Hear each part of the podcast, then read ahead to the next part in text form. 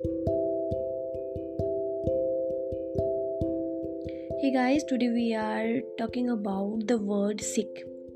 So, Sikh means learn. Sikh means sikhna.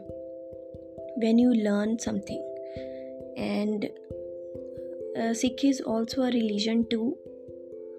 That our first guru is Guru Nanak Dev Ji, and he is also a Sikh. Are all ten gurus are Sikh? This is a Sikh family. They all are they all are belongs to Sikh family. Guru Gobind Singh Ji, Guru Ram Das Ji, Guru Arjan Dev Ji. These all are the Sikh religion. So the main uh, meaning, the meaning of the Sikh is called Sikhna. Thank you very much.